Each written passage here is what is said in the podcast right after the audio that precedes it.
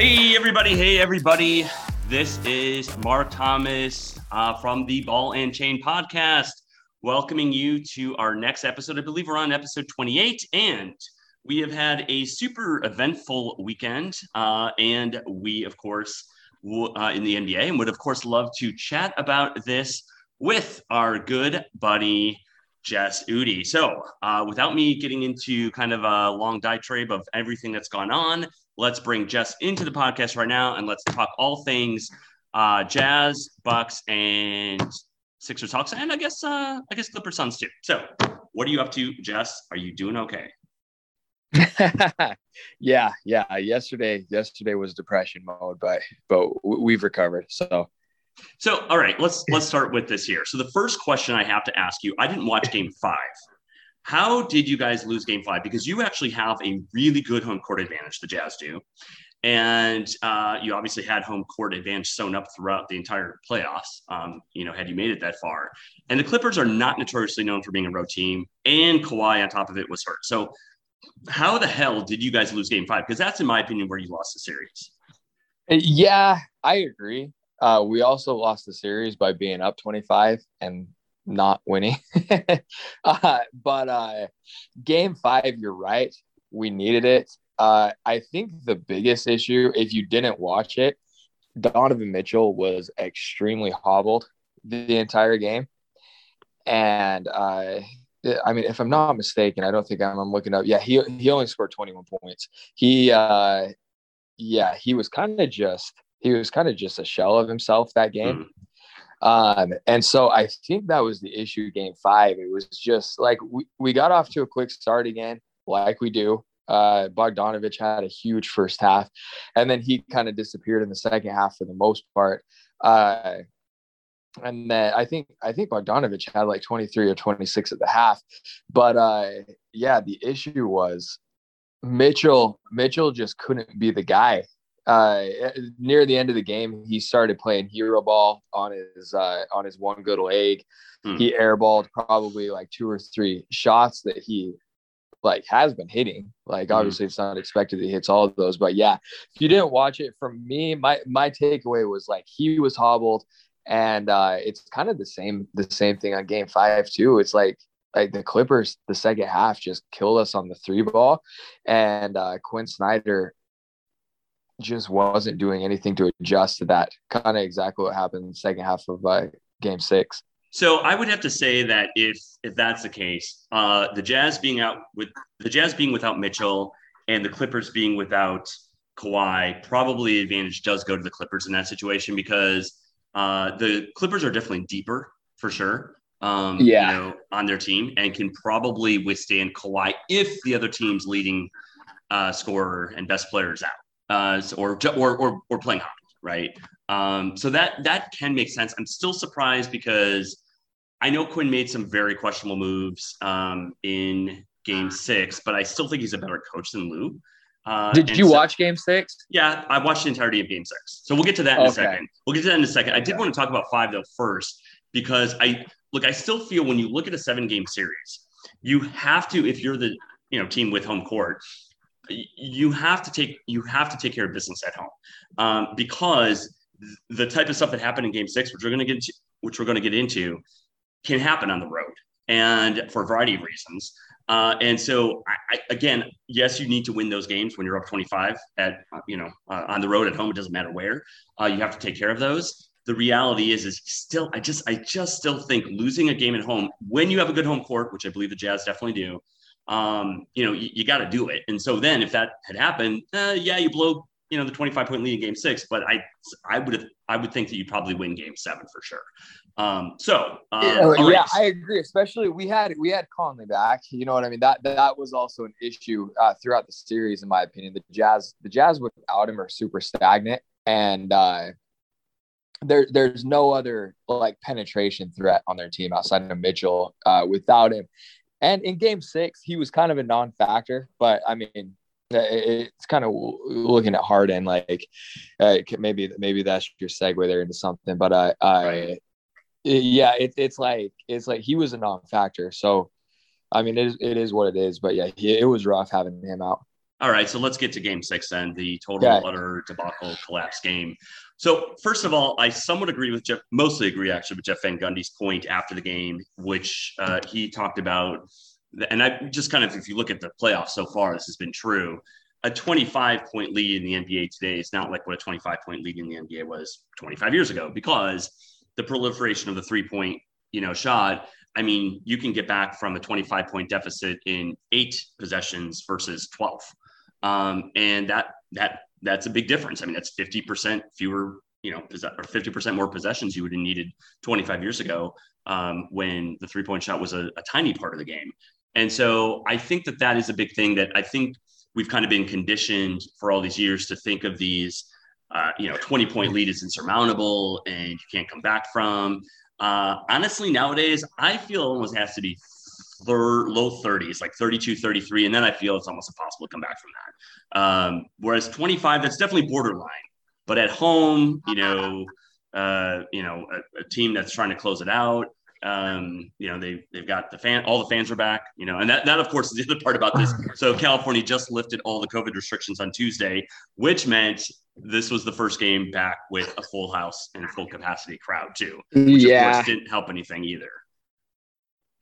Yeah, at the same time, it's like a, a lot of times during those 25 uh, point comebacks, it's like, and I agree with you to the point where like they can be erased faster, but I mean, a lot of bad has to be done on one side and a lot of good has to be done on the other. Like obviously, but it's mm-hmm. like it, I still think though, like 25 is is like nothing to joke. But I know that I know the Sixers just blew on like two or three days before that, but it's like Right. I don't know. Like that, there were turnovers and there was non adjustments made. Gobert. Uh, wow. Yeah. Uh, yeah. G- Gobert should not have been in that game when the Clippers went to small ball. Right. 100%. Yeah. He just was a, an absolute liability at that point. I mean, he was. He, he, he couldn't he couldn't he couldn't defend and he couldn't score and it's like well why is he out there I mean just because he has that name um, yeah, yeah, that's what I was wondering the whole time. It was it was like uh, mid third. I started texting all my uh, my jazz fan friends, and I'm like, I, I started freaking out. It's like, why is Gobert in there? Because usually, if you're gonna play a big against a small ball lineup, it's because that big can just dominate on the offensive end and take advantage of that small right. ball. Gobert Gobert can't do anything. And so it's like not only was he it, the typical liability on offense that he is, but it was like on defense he couldn't close out, and like and, and so that that was my big issue is it's like it, it just kept happening and happening and happening, and I would say I mean, the Clippers, the Clippers hit 30 shots in that second half. They were 30 of 42. God. And man, I, I am interested to see how many were on Gobert. It had to have been at least 20 because it mm-hmm. seems like they weren't shooting over anybody else. Hundred percent. Yeah, and that's the thing too is that, and you know, obviously we'll get into the Bucks here in a second, but you know, Coach Bud is like notorious for not making adjustments in game or even sometimes from game to game in the playoffs.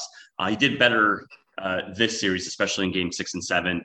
Um, but how Quin, you know, by the time there were three or four minutes left in the third quarter, you had to make a change at that point. And that was probably even too late. But I mean, at least by then, right? And to continuously put Gobert out there when he's getting burned and to not, I guess, kind of shift the strategy away from like a zone to more of a, you know, uh, get up in people's faces on the three point line and, uh, you know, force them to put their heads down and go to the basket, which would have at least made them work a little bit harder for their baskets. They would have gotten twos instead of threes. Um, and you know, who knows? I mean, maybe they wouldn't have been able to finish. And also, then if you are going to keep Gobert out there, then that would play into his hands better uh, as well too. So I have to say that this one is this one feels like it's on the coach. Game six, at least. Um, it feels like your coach blew that one. A better coaching job, you probably win that game. Yeah, yeah, I I agree. I agree for sure. And it's like everybody on the line's talking about like Gobert this, Gobert that, but it's like I think all of the blame falls on Snyder because I mean, in the end, you can't you can't expect Gobert to guard a guard. You know what I mean? That's just that's just not what he's meant to do. So if Snyder's going to leave him out there, he's going to get roasted and he's going to look bad, which he absolutely did. But it's like any other coach. It's like you go, you, they go small ball, you go small ball. Let's match him. You're up 25 points. Like even if their small ball is better than our small ball, like it's better than whatever was happening out there.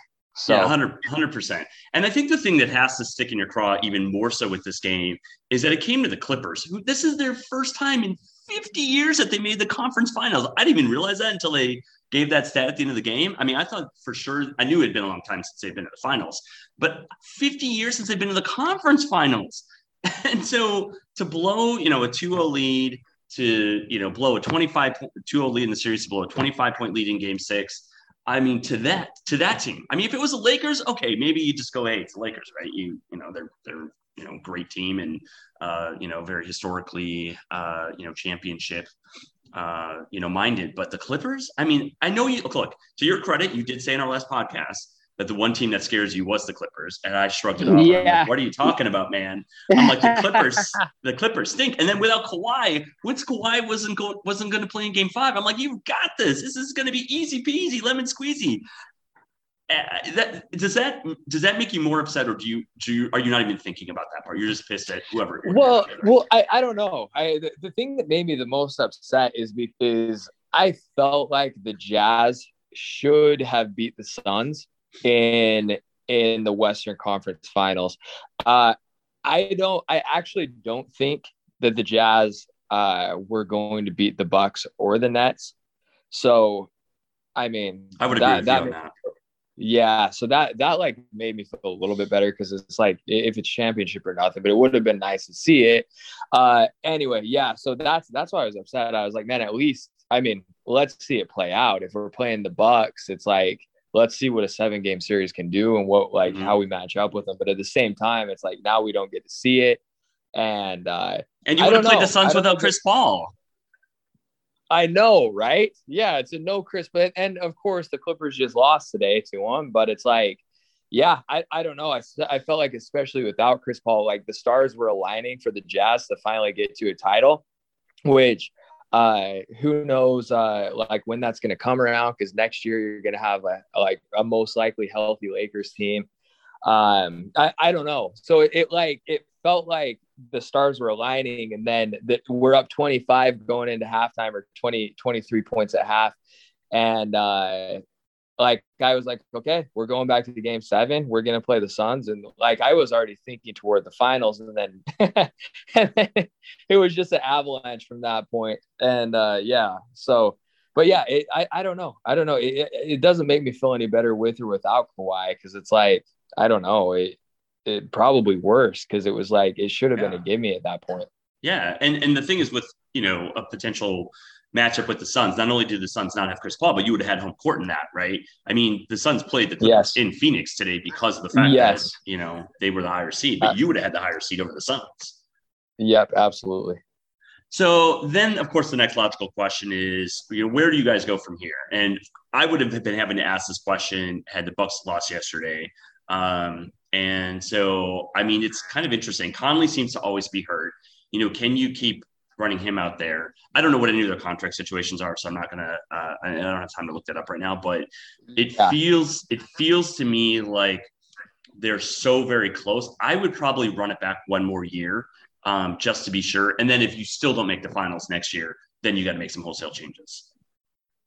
Yeah, and everybody's everybody's talking about like, yeah, I, I agree with you. Actually, I I would love for them to add and who would it be? I don't know. They need they need a really good wing. Uh, not only not only a defender, but a uh, uh, like a score. They need mm. they need one more really good score. I, well, you guys like, have a good like scoring a, team, though. I mean, you're one of the highest scoring teams. You're the second no, no, it's, it's true. Maybe it's a, defender, and, and like I because everyone's like, oh, the the guards the guards couldn't keep uh, anybody in front of him. Like Reggie Jackson was just penetrating at will, which drew Gobert and then he couldn't close out on the three when Jackson kicked it out.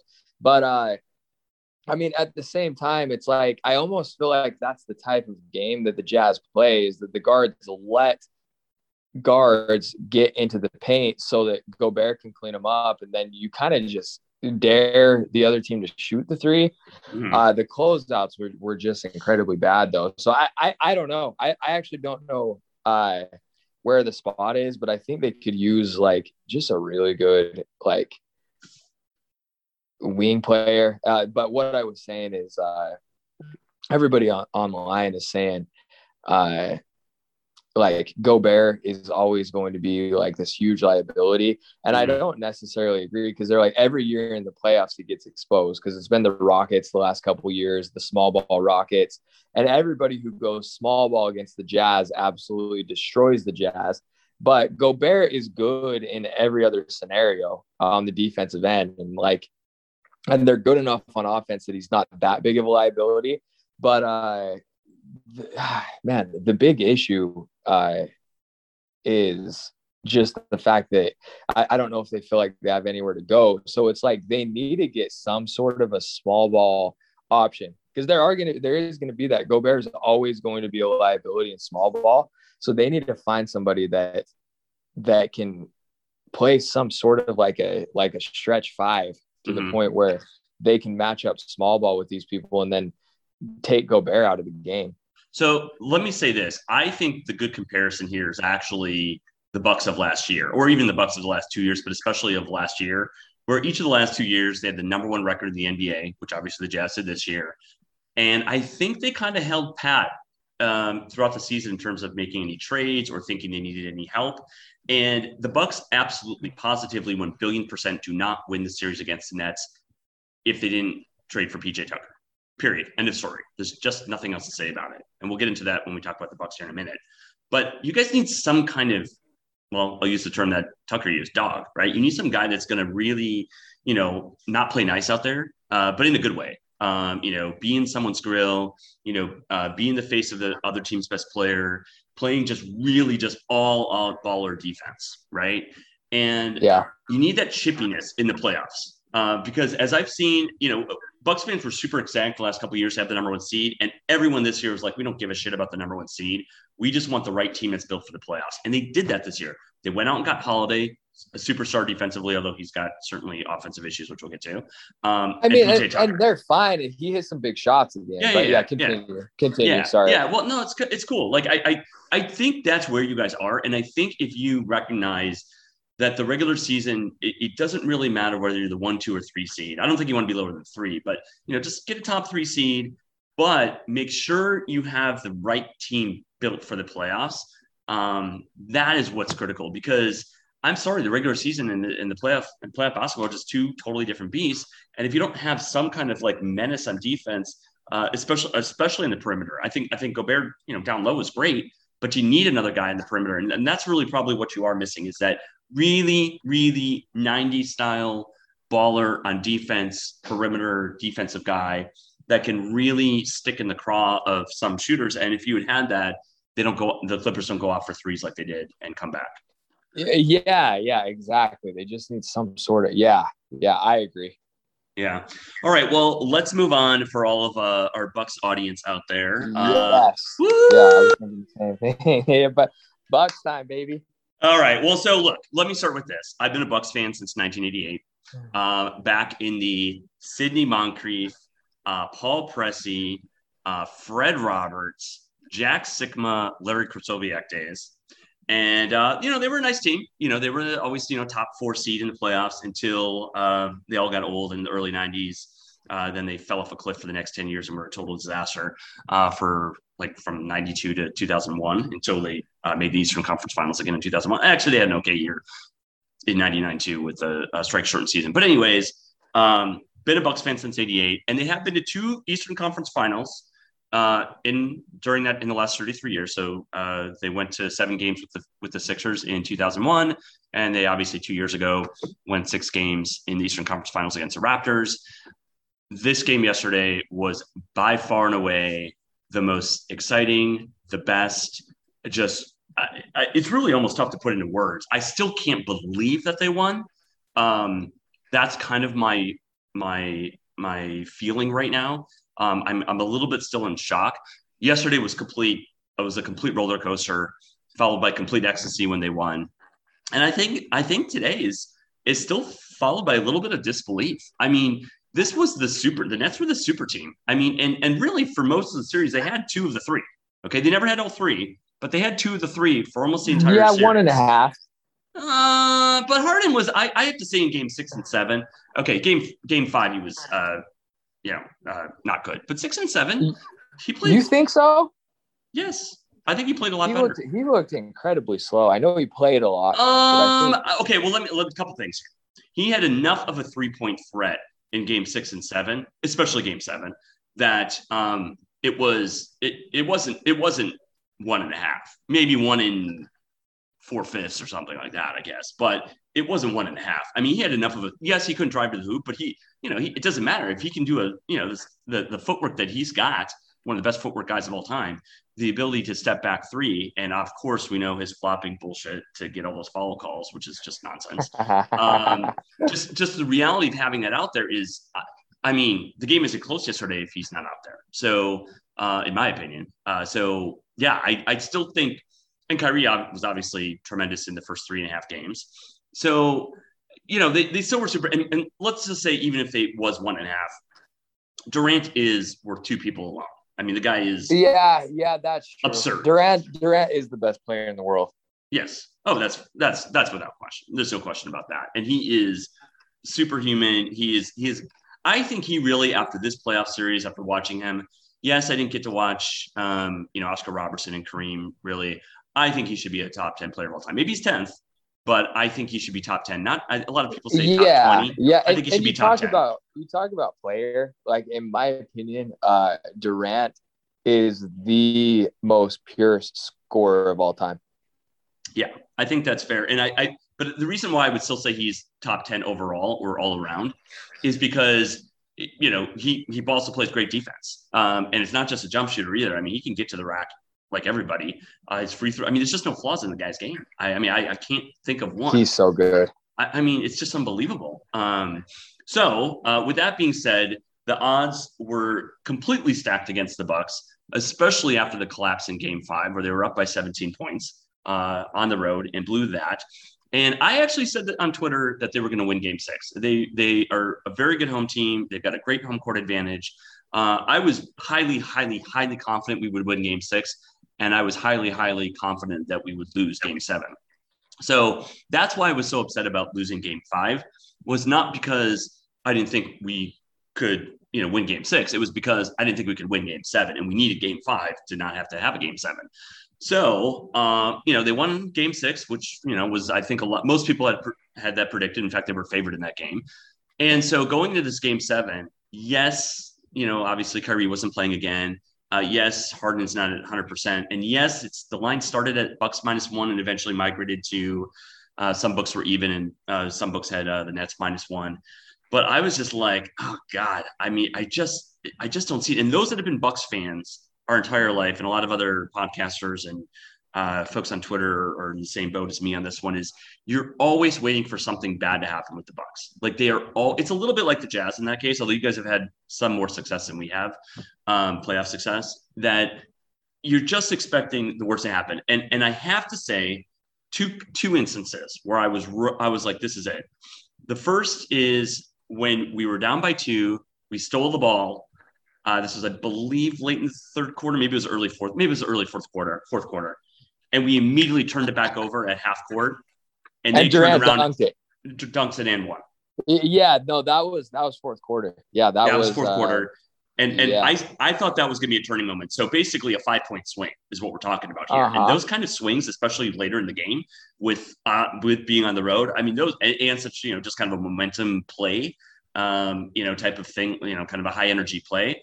That generally ends up spelling disaster, especially for a team like the Bucks that have a record of, uh, I'll just be pretty honest, like choking or not showing up, you know, in big games. Yeah. And yeah. so I thought that was the first moment that was over. Then the second moment that was over was almost at the end of the game uh, when we were Lopez. Up, yeah, well, I was going to get to that, but I didn't even say the whole sequence of the last 30 seconds where we're okay. up for the Nets score to cut it to two. And then, yes, the Lopez situation, which was obviously the biggest gap in the whole world. All he had to do was shoot it and put it on the rim. And A, there's a chance to get an offensive rebound. Well, A, a, there's a chance he makes it. B, there's a chance to get an offensive rebound. And even if neither of those two things happen, Durant doesn't have six seconds to shoot the last shot. So yeah, I, I mean, it is it is one of the biggest brain farts out there to not have just at least thrown the ball up um, and, and shoot. And I was like, oh my God, is this typical Bucks? And oh my gosh, KD's going to do it to us. And oh my gosh, six seconds or five seconds later, he did. But oh my gosh, the fucking toe was on the line. Holy shit.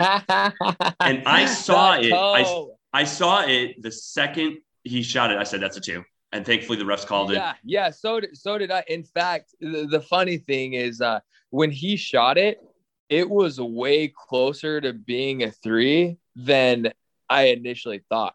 I thought it was clearly a two, but mm-hmm. then when when the replay went, his toe, his toe was like an inch away. Yeah, it was. It was okay. So now here's what's really crazy about this. We'll come back to the game in a second. Uh, Ted Davis, the Bucks uh, radio announcer, tweeted out uh, somebody else who tweeted that Kevin Durant wears a size 18 shoe during games because he wants to have a little extra kind of feathery feel out there in the court, but only wears a size 17 shoe in all other situations. If he had been wearing a size 17 shoe yesterday, that's a three. The Bucks lose, and and and and we're going home. And who knows, you know, what that could mean. But I mean, what a, just an unbelievable. I I it, I have to say, with how bad luck or or you know, kind of all the some of the choke jobs and stuff that Wisconsin sports have had, you know, uh, in my lifetime, it almost felt like everything got flipped on its head right there and came around full circle in a good way just with that one play alone with him having his toe on the line. Yeah, that that one play was the biggest ever. It was yeah, it was crazy. What a shot though. Oh my god. I mean, this is the part where I have to just go all you can do is your absolute darndest to like, you know, keep him in front of you, keep a hand in his face, but the guy just it doesn't matter most of the time is the bottom line. And it is so unbelievable to watch somebody like that no matter how well you guard him it doesn't matter. Now, look, that being said, Holiday did an amazing job with him on the very last play in overtime. And Absolutely. and I have to say, I, I felt pretty good when he threw that ball up that it wasn't going in because it looked like it was coming up short, and obviously it did it airballed.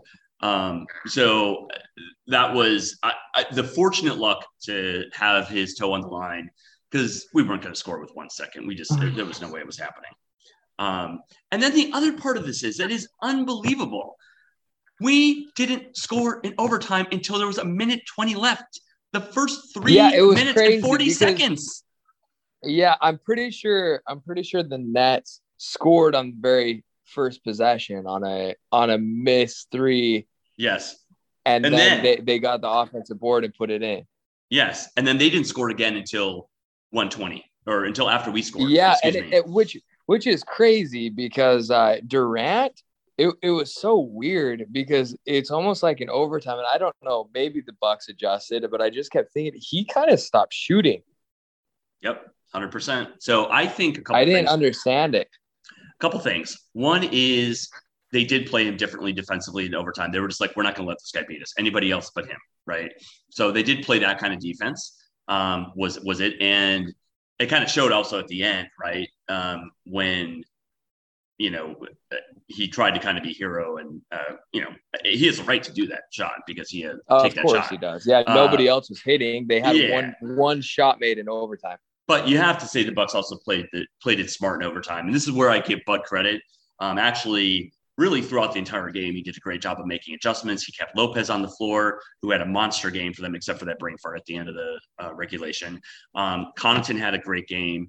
Um, I was asking for him to pull Holiday in favor of Connaughton um, in the in the third and fourth quarter when it was clear Holiday was just absolutely lost offensively. And I guess to Bud's credit, he stuck with him and he had six monster points, or was it six? Or he's too good five? on defense. Yeah, I get that, but hang on a second. So at this point, you still need some offense. You got to have some, right? But anyways, he had five or six straight points plus that great bounce pass on the baseline to Giannis for the for the layup and one um, in the final yeah, and then he, minute and a half. Yeah. Yeah. So he redeemed himself big time. Huge. I mean, he had a huge final uh, four minutes of the game uh, plus overtime. So, you know, I mean, it, and it he locked, he locked down Harden. Oh yeah, no, he was he was fantastic, and Middleton Middleton did too. I mean, he has turned into, in my opinion, a very elite defender. Uh, not quite as good as Holiday, but still very very strong on an otherwise very strong defensive team. Which that actually is the thing I want to kind of really take away and talk about with with regards to the series. Everyone, you know, rips on the Bucks' stagnant offense at times. They rip on certainly Bud, and rightfully so for some of his uh, lack of adjustments. But the biggest reason we won the series is our defense is fucking awesome. I mean, it is really, really, really good. They held a team, the Nets, who were scoring on average, what, 118, 119 points a game in the regular season to yeah. 100. I mean, and especially in Milwaukee, they couldn't do shit. So, I mean, I, look, you know, I still kind of a little bit believe defense wins championships in this day and era with the NBA, maybe less so. But that's why they won the series and they built the team. And then we haven't even talked about PJ Tucker. I mean, PJ Tucker was all the difference maker in the world. We traded DJ Augustin and DJ Wilson for him. Two DJs equal PJ. And that was that, DJ plus DJ equals PJ. Uh, the math adds up for me. And uh, and so I mean he was just a stud. He started to become a legend back in Milwaukee with the way he played defense on Harden in the series. You, you mean Durant? Uh, sorry, on uh, Durant. Yeah. Yeah, yeah, for sure. I, I mean, he he really he genuinely genuinely bothered Durant. Now, obviously, Durant got all his points. He still was phenomenal, and he still was amazing. But I just think the sheer act of making him have to work so hard for all those points, you know, at some point that's going to, you know, take its toll. Uh, maybe it's not until the very last game of overtime, the very last shot of overtime in the very last game. But, um, you know, and also I think it stressed out the other players on the team yeah, on the Nets. I mean, Joe Harris was completely non-existent this series. Um, you know, uh, as well as uh, Green for the most part. So I, I just think that, you know, overall defensively, that's why we won. And I think the Bucks, while maybe their offense is overrated, I think their defense is actually very, very underrated. I agree. Their defense is incredible. Yeah. So okay. Uh, now the Hawks have beaten the Sixers, and so it is a Bucks Hawks Eastern Conference Finals. Um, Sweep. just as predicted at the beginning of the season, right? no, no. I, am saying the Bucks are going to sweep the Hawks. Oh, I thought you said sweep. Yeah. Uh, no. I, I say Bucks in six. Why do you think they're going to sweep? Yeah. I, I, I am gonna say I'm gonna say four or five. I think the Hawks. I think the Hawks are good, uh, and I think they've got a lot of offensive firepower, and they're they're hot. They're playing well, but I don't see any aspect of their game that's better than anything that the Bucks do. So here's what's interesting. Uh, it you know, as I was looking at this game seven today, um, I thought we matched up very, very well against the Sixers. I was I was totally unafraid of playing them in a seven game series. Sure, we weren't going to have home court, but I didn't think it was a big deal. I mean, shit, the Hawks won three times in Philadelphia in the series, so I'm like, big deal if Philadelphia has home court. Um, yeah, I just I, yeah. I, just don't I just don't think they're that great. They can't shoot. Uh, it's just basically a one man show in Embiid, and that's very very well, well, yeah, especially one of them can't shoot. If, well, it's it's just Embiid. I mean, that's a they're one they're a one they're a one man show, and that is it. Curry played good. Uh, yeah. Ben, ben Simmons, I we got to talk about Ben Simmons at least. All right, fine. So you mean so you know I'm seeing on Twitter, you know, uh, there's they're gonna you know maybe look to trade him this offseason. Is there even a trade market for a guy that passes a, who, a, a wide open yeah, dunk? Who wants him? He's the worst. yeah. I, I, what does he do? Like, well? like legitimately, that dude has got to be the worst max contract player in the NBA. I just don't understand. Like, what does he do well? Okay, he passes the ball well. All right, fine. That's great. I mean, you can probably find those guys are a dime a dozen nowadays, in my opinion. Yeah, uh, yeah, yeah. I mean, if you pass the ball well and do a few other things well, okay, now we're talking. But if that's all you can bring to the table, he can't shoot. Uh, he can't really rebound that well. He can't make free throws at all. Uh, he has absolutely no, uh, you know, uh, I guess whatever you want to call it, like aggressiveness, you know, especially in big games. I, I, mean, dude, I mean, why would you want that guy on your team? I can't, I, for the life of me, think who would want him or where would he be a good fit to go? especially with his contract. Like I can see him being some sort of a role player because he's he's got good defense. Sure. But th- that dude is a bigger liability on offense than Gobert. Oh, for sure, hundred percent. But where? Okay, so so if there, so if there's a trade if there's a trade uh, that happens, or if if there is a trade market, do you have any kind of idea where he would be a good fit? I I I have no idea. I legitimately have no idea because you can't you almost can't even play the dude at the end of the game. In fact, in fact, one of my favorite parts of the playoffs so far is is literally just watching him because it, I I don't know he's he's like the biggest hack a Shaq liability in years, and it's hilarious because he's a point guard. I, I just don't get it. I know. So I would think that if he's to go to a playoff team, obviously if he goes to a non-playoff team, whatever, I mean, it just doesn't matter what he does. But a playoff team that he'd be a good fit for, I would say it's one of two destinations. Either the Clippers, because I, I think their defense sucks. I mean, bad. I mean, their defense is horrid. Yeah. Or, or the team that he just lost to, the Hawks, because their defense is also an issue. And uh, he needs to go on a team where they already have enough scores, where his offensive uh, playmaking can kind of be hidden or swept under the rug um, by all the other guys on the team, and where he's in there for some defensive stops, um, you know, at certain times, as well as maybe uh, some, you know, assists and whatnot. But I just, I just, uh, why would you want that guy in the team? I just can't even think of why. Yeah, yeah, I can't I can't imagine. And he was like he's such a hyped up player too. Like oh, yeah. I think I think after this playoffs, I like I almost think his career is almost done. Yeah, he's going to have to reinvent himself. There's no question about that. He's probably going to get traded um, if the contract will allow for it. If the contract won't allow for it, um, you could see some kind of, you know, I could see I could see a buyout happening uh, type of situation. Uh, although I don't know if he would agree to that um, because you know he's you know obviously in a great situation uh, with the money that he's making. Yeah, so, he's a he's a max player. Yeah, it's it's unbelievable. I mean, it's it is it does have to be one of the biggest busts from a max contract perspective ever. I mean, people were people were giving shit to the Bucks for giving Middleton max money. Uh, yeah, he deserves max money. Okay. Hey, like, he he does. That dude is a closer, and he's yeah, a fucking he's, closer. Yeah. he's he's fucking great. He is he is he is absolutely star worthy. Um, getting a little bit ahead of myself here, but if he has five to six more years of this, I think he'll make the Hall of Fame. Um, and uh, yeah, I mean, he's he's completely worthy of it. So look, going back to why I would have maybe teeny tiny bit slightly prefer to play the Sixers. One is Simmons. Two is they don't really have any other star players or any shooters, in my opinion, besides Embiid. They brick threes left and right, um, which plays right into the Bucks' hands. Um, I think they can be scored upon. And the only downside in that whole scenario was the home court, which big deal. I mean, like I said, the Hawks won three times this series. Yeah, I mean, at, at the same time, like like the Sixers, like they collapsed.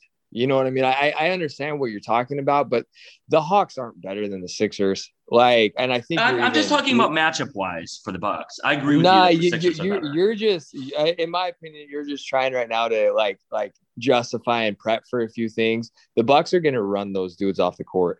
So I still think it's going to take six games. We win the series, but it's going to take six games, and here's why: there will be at least one game where the Hawks just go lights out shooting, and there's just nothing we can fucking do about it. Okay, that's that's going to happen at least one game, right? Maybe uh, they're good. They're good for at least one of those games in a series, and then the, I think the opposite will happen too. I think there's at least one game where the Bucks will just totally stink it up on offense, um, and it really won't matter what Atlanta does. So I think that's the reason why in six. Could I see the Bucks winning in five? Sure. I don't see them sweeping the Hawks. I also don't see it going seven. So five or six with a slight nod to six for the reasons I just gave. Four or five, but yeah, I agree to disagree. regardless, regardless, your boys are going to the finals here.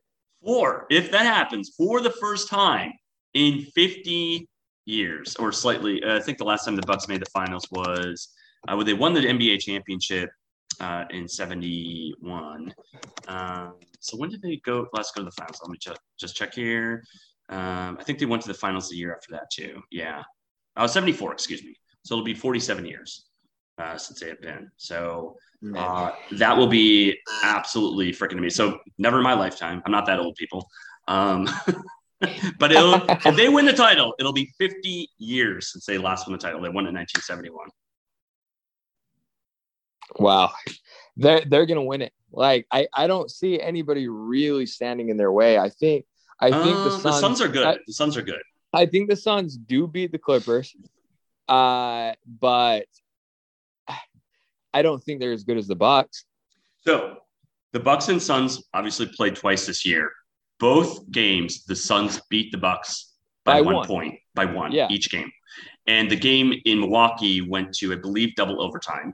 Uh, and there were some horrendous calls, officiating calls that really, in my opinion, gave the Suns that game in Milwaukee. I think two things. One, it would be a super, just for non Bucks or non Suns fans, a super exciting finals to watch. Um, the second thing is, uh, I think, you know, when you tend to have some of those close victories in the regular season, a lot of times those karma points can switch the other way, you know, in the, in the playoffs. Um, we wouldn't have home court, and the Suns' home court is a thing. Um, and the Bucks notoriously have been absolutely freaking awful, awful in Phoenix. I think they've won once there in like the last 30 years. It's something crazy like that. Um, and so I, I mean, all that doesn't really kind of matter with this team, right? It's a different team and all that kind of stuff. Uh, yeah. But if, it, if, if Chris Paul's playing, which I'm sure he will be done with his COVID stuff by then, I, I, if we win, which I think we could, I think it would take seven games. Yeah, I guess I guess we'll see what happens. The Suns the Suns haven't been tested yet, and they're playing another team uh, without their best player. But they don't have their best player this series too, though. So that is the, well, the question. Not, not even not even the series, not even the series. Uh, how long is he officially out? It's just indefinitely. He could be back next game for all we know. Well, I don't know what the whole I the whole COVID protocol stuff in the NBA is just a complete fucking bunch of nonsense in the first place. I mean, COVID, yeah, COVID, that's true. COVID's over, and this shit they should be done with this stuff. I mean, they got packed arenas for God's sakes. What are we What are we worried about him getting COVID for? Yeah, um, and why Why are they still wearing masks on the bench? oh my god, is that the biggest bunch of virtue signaling you've ever seen? Let's all bang each other. Or, let's all bang each other around at the court for 48 or 53 minutes drip sweat on each other um, breathe and probably you know having spittle across the face to an X, but then go to the bench and put a mask on. Yeah, okay. So uh, please, please oh man, yeah, that's got to be the worst part of the NBA. Right, every time I see him on the bench with the mask on, I'm just I just like shake my head. It, it's it's ridiculous. And by the way, this is a quick, quick little side topic too. I think it looks ridiculous that they have the first few rows behind each of the benches tarped off um, you know, uh, and not selling out the seats because of the same reason. Uh, they don't want players getting too close to fans. I mean, those are pretty much the only seats in any of the arenas that are not full. And it's it's again a bunch of nonsense. The players are walking to and from the locker rooms. Yeah. Well, well, did you see did you see Trae Young passing the ball in at the end of the game tonight? No, I missed that. Like literally, the Sixers fans, the ref had to stop the game and push him back further because they were like they were like inches away from the dude. And I'm like, oh okay, oh every time these players go to the sidelines, they're yeah. in contact with fans. Yeah, it's, it's, ridiculous, and I think it looks visually bad on TV. It's so loud in these arenas because it's basically 99% packed. But those first, I don't know, three to five rows, uh, you know, on the TV viewing side looks bad. If if they're really that worried about it, move the team benches to the other side, the four side. I know. Well, well, the issue with it, Mark, is they're not worried about it all. They just want to maintain some sort of image right now. It's so bad. It's I'm so tired of the virtue signal and the those Heineken commercials with them uh, wearing masks still at the bars when every little every freaking club and bar in this country is now open and mask requirements are gone to still be doing that in these commercials. Uh, i saw i saw you were at the bars last night celebrating that dog. Friday friday night. Oh it was friday. Okay. Yeah yeah. Yeah pack club pack dance floor. Uh it's over it's over. And uh, can we, and no masks, of course, can we please move on from the virtue signaling commercials? I, I just, I won't, I won't drink another Heineken until they get rid of those commercials. So, uh, and, and, and, and they're not going to be sponsoring this podcast anytime soon. So, uh, yeah. Anyways, uh, well, it's going to be a super exciting week. I can't wait. Um, Bucks first game is going to be Wednesday at Fiserv Forum. Um, game one of the Eastern Conference Finals, and uh, game two will be uh, of the Western Conference Finals will be Tuesday. So they'll have, they'll have actually played two games in the Western Conference before they've even played one in the East, which is kind of silly too. That should be flip flop. The Bucks should be playing Tuesday, and the Clippers, uh, Suns should be Wednesday. But uh, the folks yeah.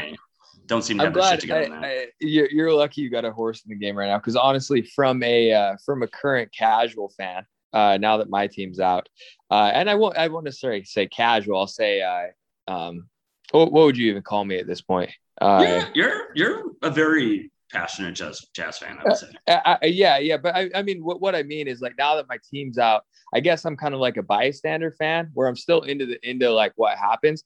My issue with with these two series right now is I think I think the Suns walk away from the Clippers, uh, especially if they can get Chris Paul back anytime soon. Uh, and I, I've already mentioned it. The Bucks run away with this. So right now, I've been into almost every single series in the playoffs so far. I've I've barely missed any games.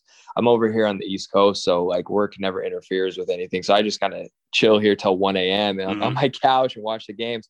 But uh, uh, these two series, I've got a very like big big lack of interest in in both of them due to the fact that I I just don't see much competitiveness going on.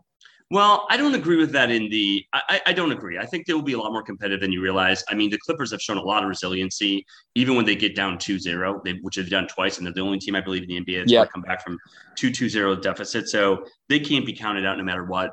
Again, Staples Center is going to be packed for all the games there now. Um, and I don't see the Suns just waltzing in there and taking two straight from them in Staples with a packed crowd. Um, you know, even if Kawhi is out, uh, I just I just don't. Um, when they beat the Lakers, first of all, the Lakers are nowhere near as good as the Clippers. Um, and second of all, Staples Center was dead. I mean, there was nobody at the games barely. So things have changed in the last, whatever, three to four weeks. Um, and so I, I, I think that I, I, I, do think the Suns win. I would agree with you. I think it goes six games, maybe seven. Um, okay.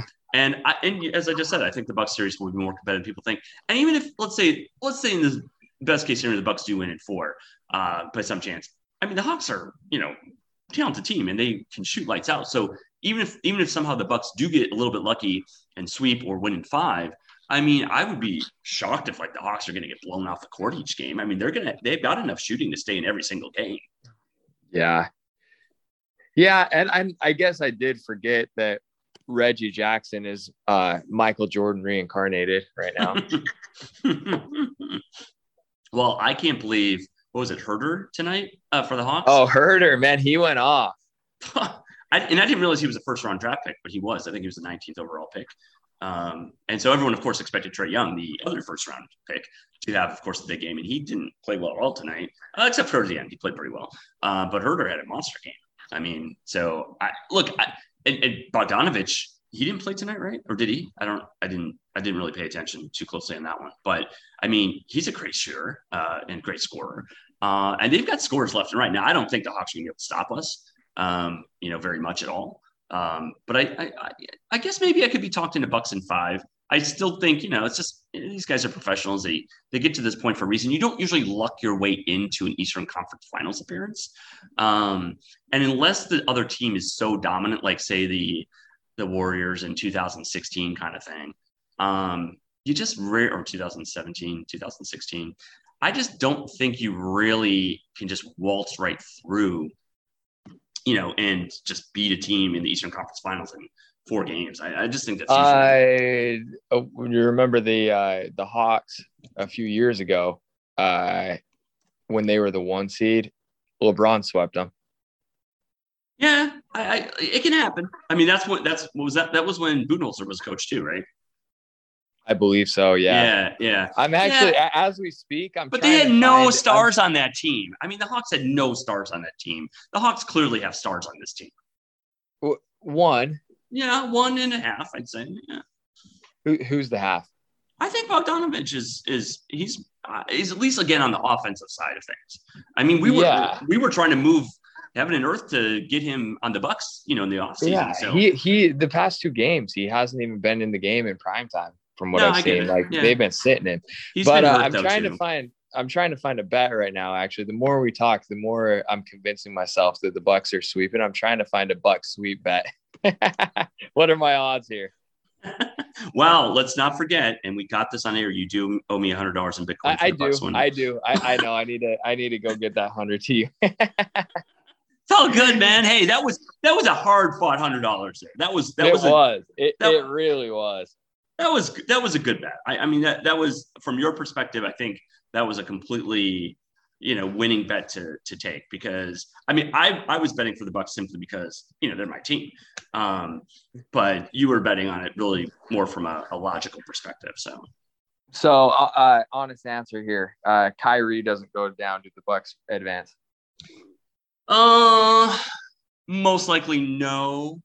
Most likely no. He was not having a good game uh, four though, even before he got hurt. Now he got hurt in the middle of the second quarter of game four, but he was not playing that well in that game up to that point. Um, yeah, the thing about him though is he's another threat.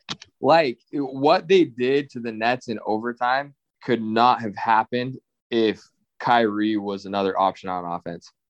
You're probably right. I mean, look, I, I think everyone agreed that if the Nets were at full strength, I mean, nobody's stopping that. I mean, that's they're winning super, the championship. It's a, it's a yeah. super team. It's a super team, right? It, yeah, and I'm glad they lost. But, like, like forget it. I, I'm I'm done with super teams like that. Like, I don't know. It just makes things like the Warriors when Durant went there. It was like honestly, in my I didn't even watch the NBA for two years because it was kind of like knowing the ending to a movie uh, before before you go see it. It's like it's like you knew that it was going to be LeBron uh, coming out of the East, and you knew it was going to be the Warriors coming out of the West, and you knew the Warriors were going to win. Yeah, I look. I think the super team thing is a pile of crap too. Um, I think there should be some kind of uh, rule uh, where, uh, for free agency only, of course, if it's homegrown talent, that's different. But there's got to be some kind of rule where you can't have, I don't know, let's call it more than two five-time All Stars or something like that. I mean, just come up with something. I mean, it's just lame. Um, you know, because otherwise, it's dumb. Yeah. Yeah. I mean, because otherwise, the problem is just the luxury tax or the uh, salary cap just doesn't matter. I mean, they just blow through that and just say, "Oh, we'll pay the luxury tax," or a guy will take a pay cut just knowing like he's made enough money, he doesn't care, right? So the the salary cap isn't enough of a deterrent, and since one player can make such a huge difference in basketball, you've got to you've got to do something that you know if two guys want to hook up and play together, fine, that's that's one thing, but you can't have three or more. I mean, that's just bullshit. And yeah, it just it's just it's just garbage for the league. It doesn't help anything. Like Kawhi and Paul George, everybody's seen it. Like they're not overly dominant, but those three absolutely would have been. And then you have you have right. the Warriors who who are already good enough to win championships without Durant, and then you add right. like literally the best player in the world to their team. It's right. just yeah, it's just bad. Like even even as fans of the team, like if the Jazz went this offseason and like obviously they're not free agents, but if they if they got like Durant and LeBron, it's like as a Jazz fan winning the title that year, uh, honestly, I wouldn't even care that much because it's like okay, cool. You know what I mean? There's no like pride in it. Yeah, exactly. Like this is if the Bucks win the title, this is a legit title. Giannis hey, homegrown. The Bucks, if they win the title, that is some some hardcore effort right there. That is years in the making. Yeah. That is like sticking with it. It honestly, it's the same thing when the uh, uh, when the Warriors started winning. It's like that team was legitimately right. built out of like like draft picks and growing talent and signing yeah. good free agents. Right. But it was like it was like that was awesome when the Warriors and making shrewd winning. trades, you know, at the deadline and stuff like yes. that. Those are all things that you should be rewarded for, not Durant texts Kyrie and he texts Harden and says, "Let's all play together." Okay, cool. But yeah, and Harden forces his way out of Houston by not playing and forces a trade, and like it just becomes a shit show on every level. Harden's a clown. Okay, let's just be real about that. Now, Durant, even though he did this, you know, he wanted to form the super team. I still have a ton of respect for him. Guys, like I said, a top ten player of all time, in my opinion, and uh, you know, he's just he's just that talented. So, you know, if that's what he wants to do, he can do that. But Harden uh, you know, idiot for doing that and and total clown uh, for forcing his way out of Houston and and really to some degree Kyrie, you know, for for you know forcing his way out of Boston and he was terrible in the series for the Celtics when we beat them in the semifinals uh, two years ago. Um, you know, the Buck, the Celtics beat us the first game, and then we went on and crushed them in the next four. Kyrie was a total no show that series. Um, yeah, and so I mean, guys that do that where they're a no show to kind of force their way out, I just I I have no respect for that. I agree. Yeah. So, well, man, uh, this has been a super amazing weekend of NBA basketball. Uh, we are glad that we are able to bring it to all of our listeners on the Ball and Chain podcast. You and I are going to probably do another pod later this week on Thursday, Friday ish, after at least uh, one of the Eastern Conference Finals games. Um, and we will uh, we will see if your prediction is on its way to being uh, true, or if uh, I think it's going to be a little bit tougher than we thought. Hey, anybody out there on Zen Sports, uh, create me a uh, Bucks and four bet. you're not allowed to use it because you're here in the U.S. But anybody, I know, anybody else, go, just go find Jess on uh, social media. Uh, yeah, hey, yeah, add add me on LinkedIn, whatever. Send me your bet. Like, let's make this happen. We'll we'll have Mark be the mediator. I'm in. All right, all right. We can make that. We can we can we can make we can make that happen for Jess. All right. Uh, appreciate your time tonight, buddy. We will chat to you later this week. Yeah. Hey, thanks, Mark.